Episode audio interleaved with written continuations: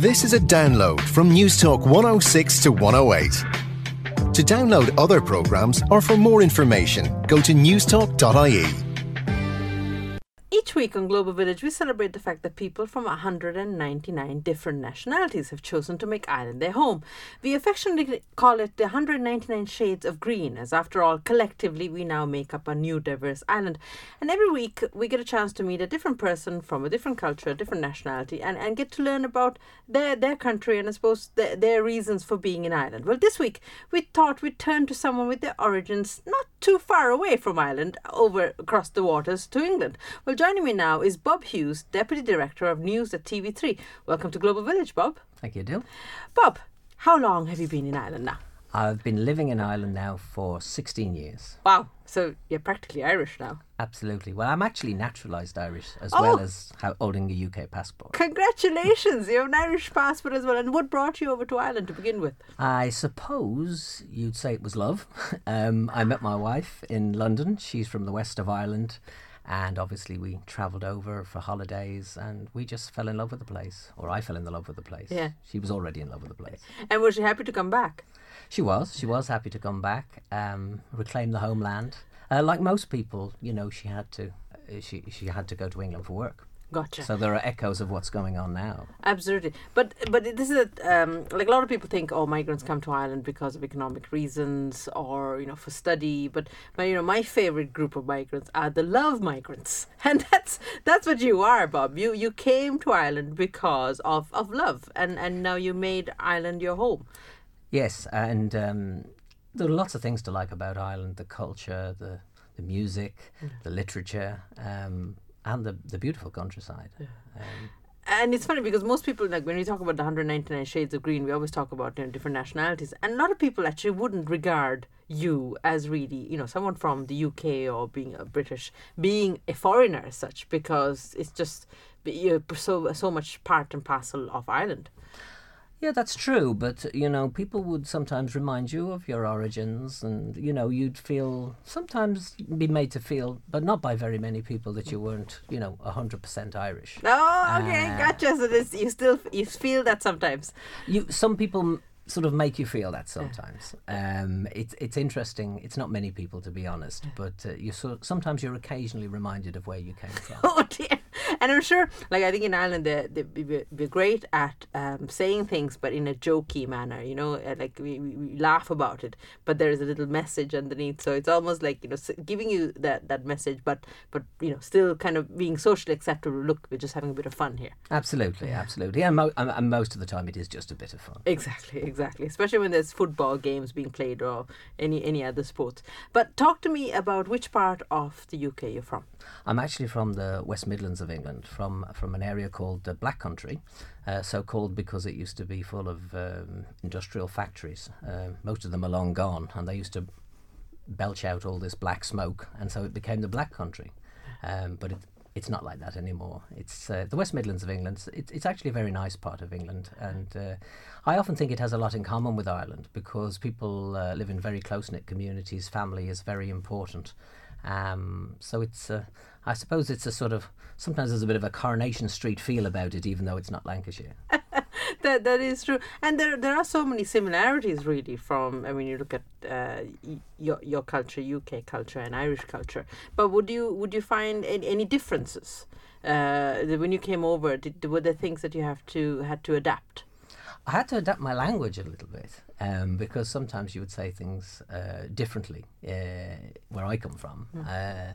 when somebody first said to me the word genuine, I didn't know what they were talking about because to me it was genuine. Yeah. Um, uh, and so you have to adjust your ears a little bit, and then you have to adjust your tongue and your mouth and everything. Yeah, I had a friend of mine who's a, who's um, a psychologist uh, from Italy, and she was uh, w- she she moved over to Ireland, and she had her first client, you know, and for and she said, you know, as you do with, with therapists, she was saying, well, what's the problem? How can I help you? And this chap said, oh, I'm suffering with anxiety, and she was like, anxiety you know, she studied about 10 years and she didn't know what this term was. And afterwards, she found out it was anxiety. right. And she thought, oh my God, I, I studied for 10 years and I came to Ireland and I didn't know what this term, there's a new psychological term. So, so there is, um, there is, as you said, you, you, it takes a while for your ear to kind of tune into the Irish accent. But after 16 years, do, do you feel you your accent has gone more Irish or is it still the same? Oh, it it it it moves around all over the place because I, I've I've lived in all sorts of different parts of the UK, and it even moves when, when I slip into an Irish accent between the west of Ireland and and Dublin and. and if I go up to Belfast, then it goes again, you know. So I'm a bit of a chameleon when it comes to languages. Yeah. And when when you go back to you know visit family and friends in the UK, do they do you do, do they say to you what what what did you say there? That's that's a new term. Would you do you find yourself using terminology picked up here? Well, you sort of you find you you find you I don't know uh, you, you find yourself clicking in to, to the way they talk. So so I, I I go into a West Midlands whine when I go home. So that, that's what happens. So. Uh, now tell me this: your your wife is a singer as well, which is very very interesting because you're going to be playing her her, her song very shortly.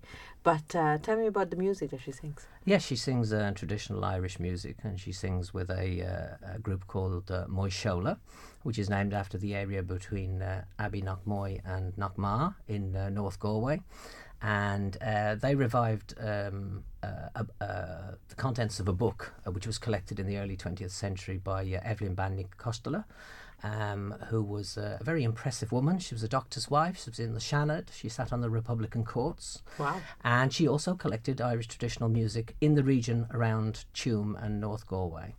And so um, her, her book was published, and um, Moishola, the group, has re- revived the book which was our own wee Shoila. Mm. How's the Irish, Bob? It's a bit dodgy, actually. I have the old cúpla focal, and uh, uh, but it slips now and again. My wife speaks Irish, obviously, and so do my kids because they went to a Gaelscoil. Yeah. But, uh, well, th- but this is the thing now that your wife speaks Irish and your kids do as well, so they happily talk about you behind your back. Oh no, they don't do that. They don't do that. Like most kids, if they have to go to school and speak Irish, they don't want to speak Irish at home. So. Oh, really? Why is that? Uh, because it's like being at school. All right, So- fair enough, fair enough.